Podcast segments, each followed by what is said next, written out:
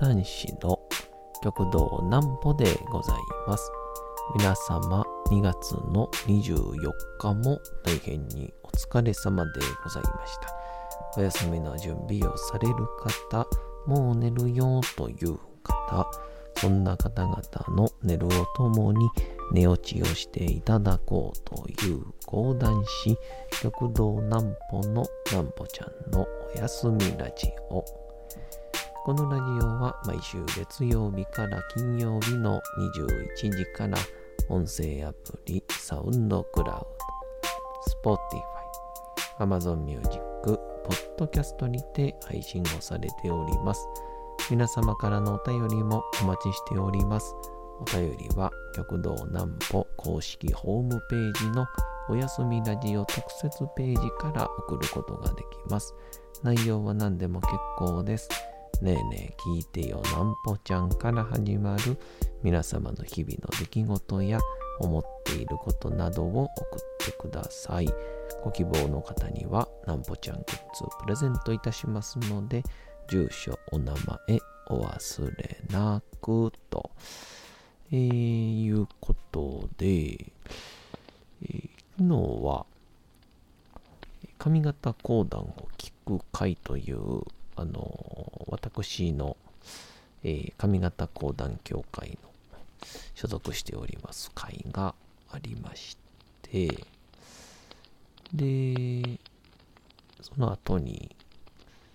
えー僕の同期のですね玉田玉山が、えーお友達のまあ、イベント制作会社のお知り合いの玉木さんという方とやっている、えーこう配信番組的なものに、えー出演をさせていただきまして、えーめちゃくちゃ楽しい楽しい回でございましたので、えーそちらの共有を。なんぽちゃんの明日は何の日？さて明日が2月の25日でございます。もうあっという間に2月も28日までですからね、えーすぐに終わってしまいますけど。さあ何の日でございましょうか？有刊誌の日。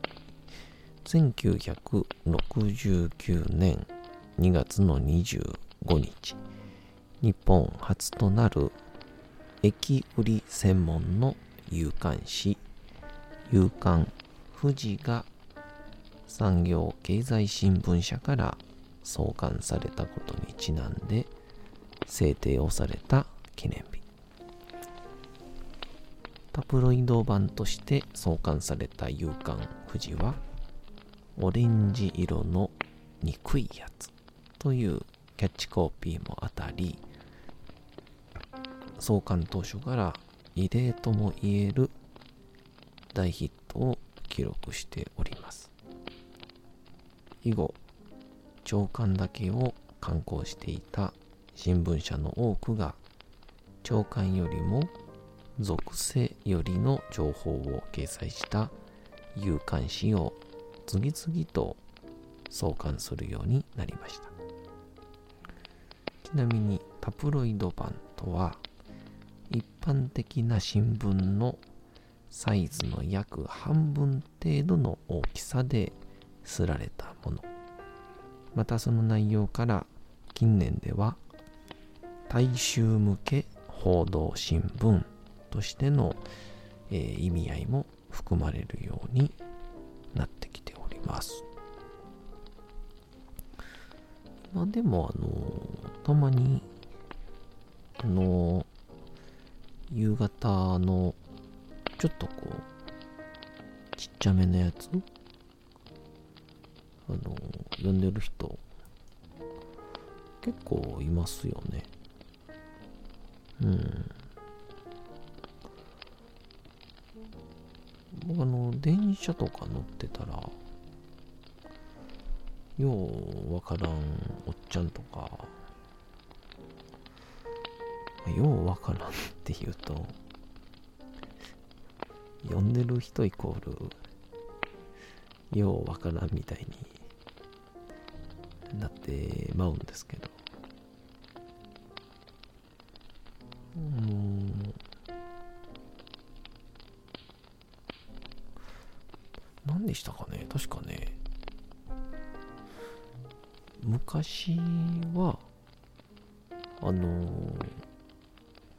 西とか、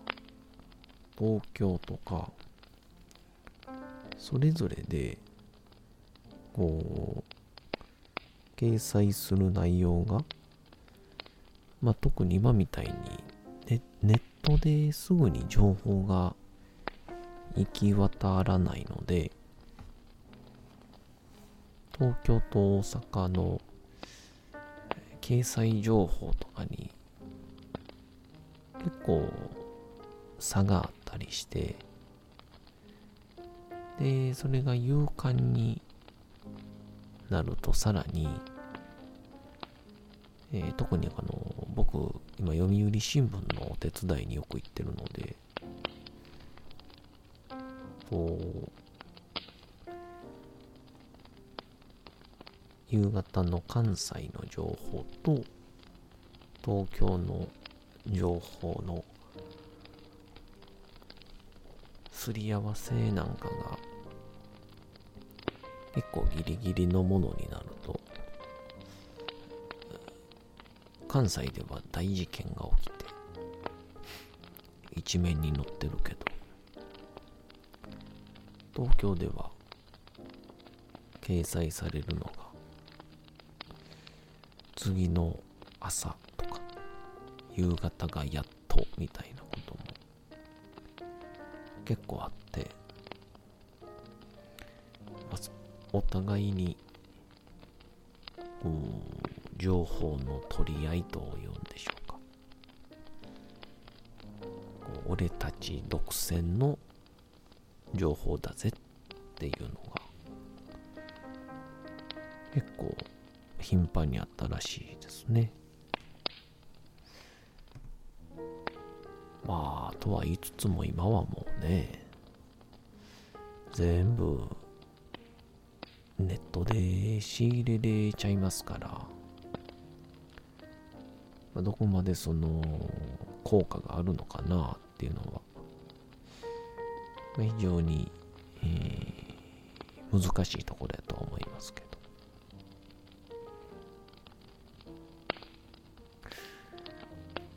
まあ、昨日の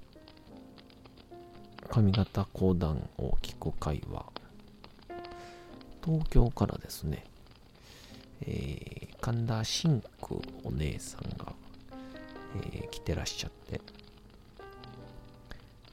あの、伝承の会っていうですね、あの、東西の講談師、はたまた、こう、若手講談師とベテラン講談師の交流を、まあ、活発にしていこうぜっていうそういうような企画がありまして。その中にある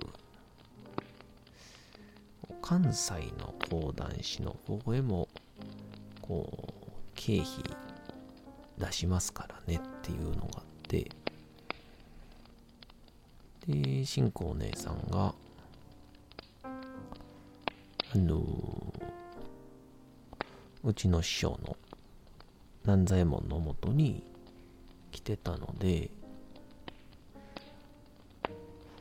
えーそのまままあね返してしまうのもなんですから、せっかくやし、えー舞台に出たらどうですかっていうので教会の会に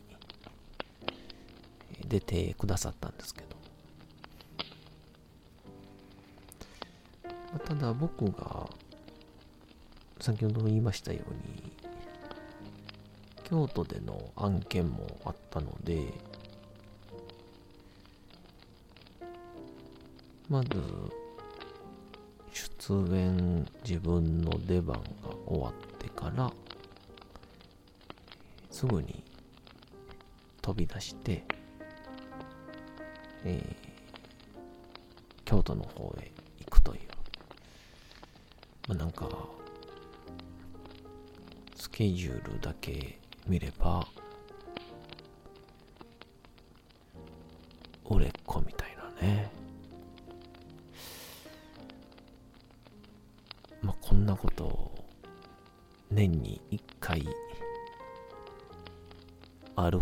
ないかですから。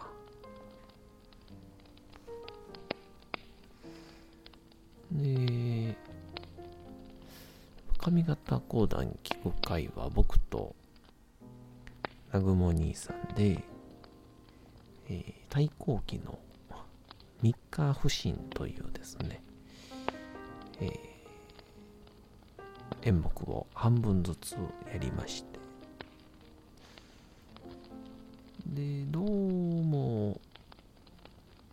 本来、まあ、ショーが30分ぐらいで読み終わる読み物で、まあ、台本を読んでるっていうのもあるんで、結構サクサクサクっといくと、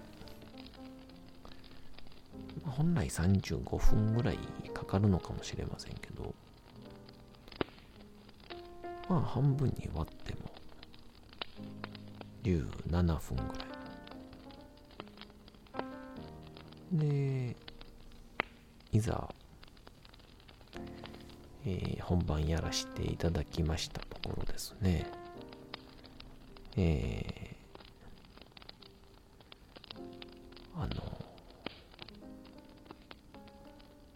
まさかの25分喋ってしまいまして。あの本来ならね30分ちょいで僕と南雲兄さんが終わるところだったんですけどもえー、2人でまさかの45分ぐらいするというですね。はい。完全に私のせいです。申し訳ありませんでした。練習でネタ食った時には長くても17分で終わったんですけどね。何が悪かったのか。で、一回ちょっとネタが出てこんくなって、うろうろしたところあったんで、まあそこが限界かもしれませんけど。り終わりまして、玉山がですね、なんか新しい、こう、なんて言うんでしょうか、フィールドで、配信番組をやり始めまして。で、これが結構ね、すごいんですよ。こう、イベントトとかをやってる会社の友人なので、えー、そのカメラからサブカメラからはたまたこう配信の音声音響から何から何までプロフェッショナルで。玉山が、なんかね、僕が行った時には、こう、講談の、こう、いろんな説明を、スライド的なものにして、紹介をするということをやってたんですけど、あの、玉山という人は、あの本当に本も読みますし、えー、またまた知識もあり、何より、こう、分析みたいなことが、悪趣味かっていうぐらいある人ですから、っていうところで、あの見事なまでにこう、これまでのいろんな講談師とかの、こう、なんて言うんでしょう。分析した結果みたいなのを説明してて、え、なんか普通に、横から見てても面白くで、いざ、えー、まず到着したら、あの、玉山に、あの、そのまんまでええからって言われて、あの、まずあの、私服で、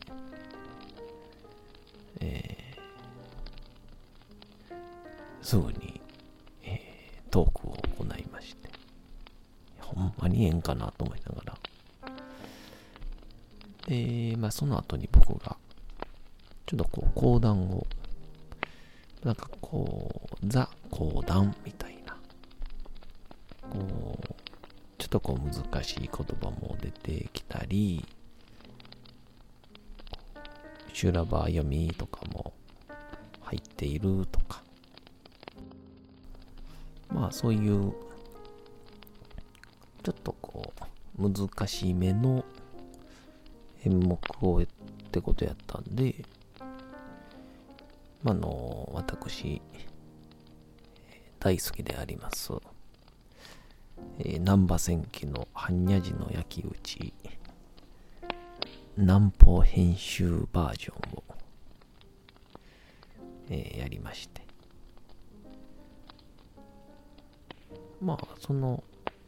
流れで、若手講談師についての、トークをするはずやったんですけど、まあ、玉山と僕が二人で、まあ、喋ると、まあ、ただ、ただ、悪口しか出ないよね。っていう。あの、どうかどうかあれを、中堅キャリアの皆様が見ていないことを望むばかりでして、で、まあ一応、ツイッターとか見る限りは、まだ荒れてはないようでしたので、どうかどうか、このまま、フェードアウトすることを願っていくばかりでございます。なんかでも引き続き、その、シラス演芸場だったかな？は、あのー、ずっと配信が定期的にあるみたいで、めっちゃ面白いので、ぜひとも、えー、玉田玉山と玉木さんという方のシラス演芸場、えー、ぜひともお楽しみください。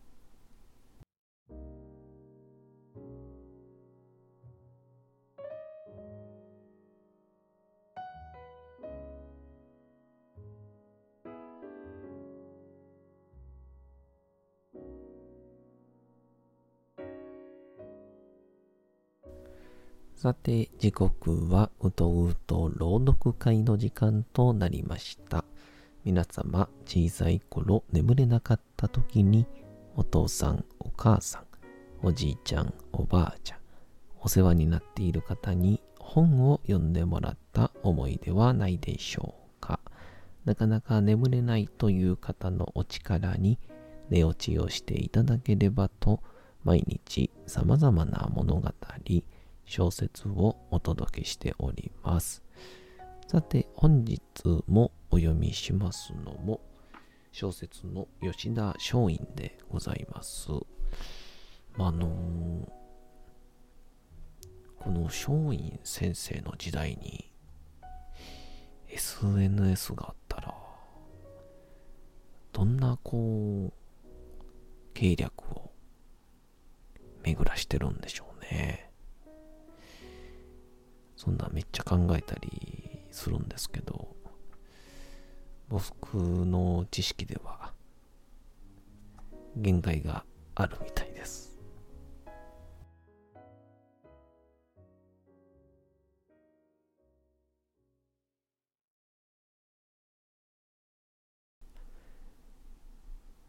小説吉田松陰道門冬地美しい指定愛黒川貨幣にとって吉田松陰への尋問は楽しいものになった。尋問が楽しいというのはおかしいが黒川貨幣は松陰に接していると自分の精神の中に流れている汚れた部分がどんどん浄化をされてきれいになるのを感じ取った。松陰がこんなことを言い出した。どうか今回の私の失策で佐久間先生にご迷惑がかからないようにしていただきたいのですが。どういうことだ？黒川は優しく聞き返した。佐久間先生をお取り調べになることはどうかご遠慮ください。はははと黒川貨幣は笑い出した。しかし松陰は笑わなかった。金子とちらっと顔を見合わせると睨むように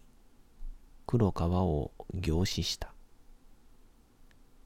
黒川はその松陰の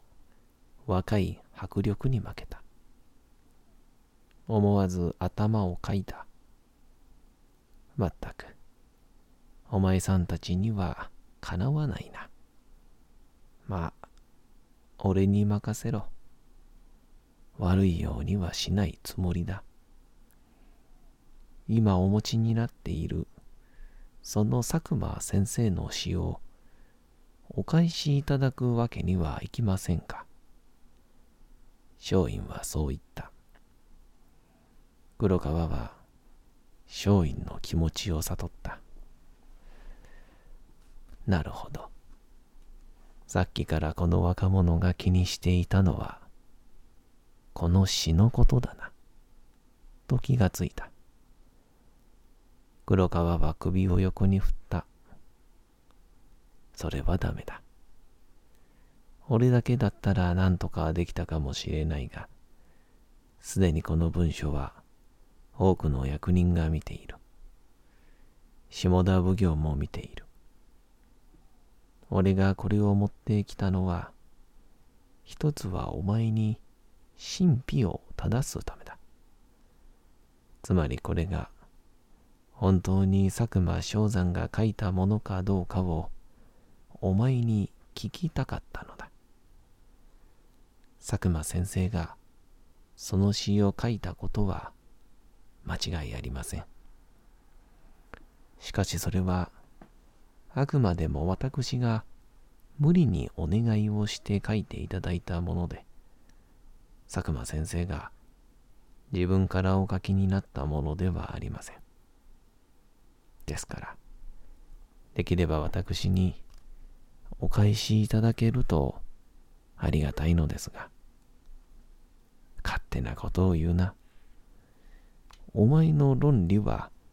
物を盗んでおいてすぐ返せば、盗みはしなかったと同じだ。ということになる。そうはいかないんだよ。黒川貨幣にそう言われると、松陰はまた、さっき感じたあの自己嫌悪の念が、再び強く胸の中に突き上げてくるのを感じた。思わず、しまったと自分を恥じた。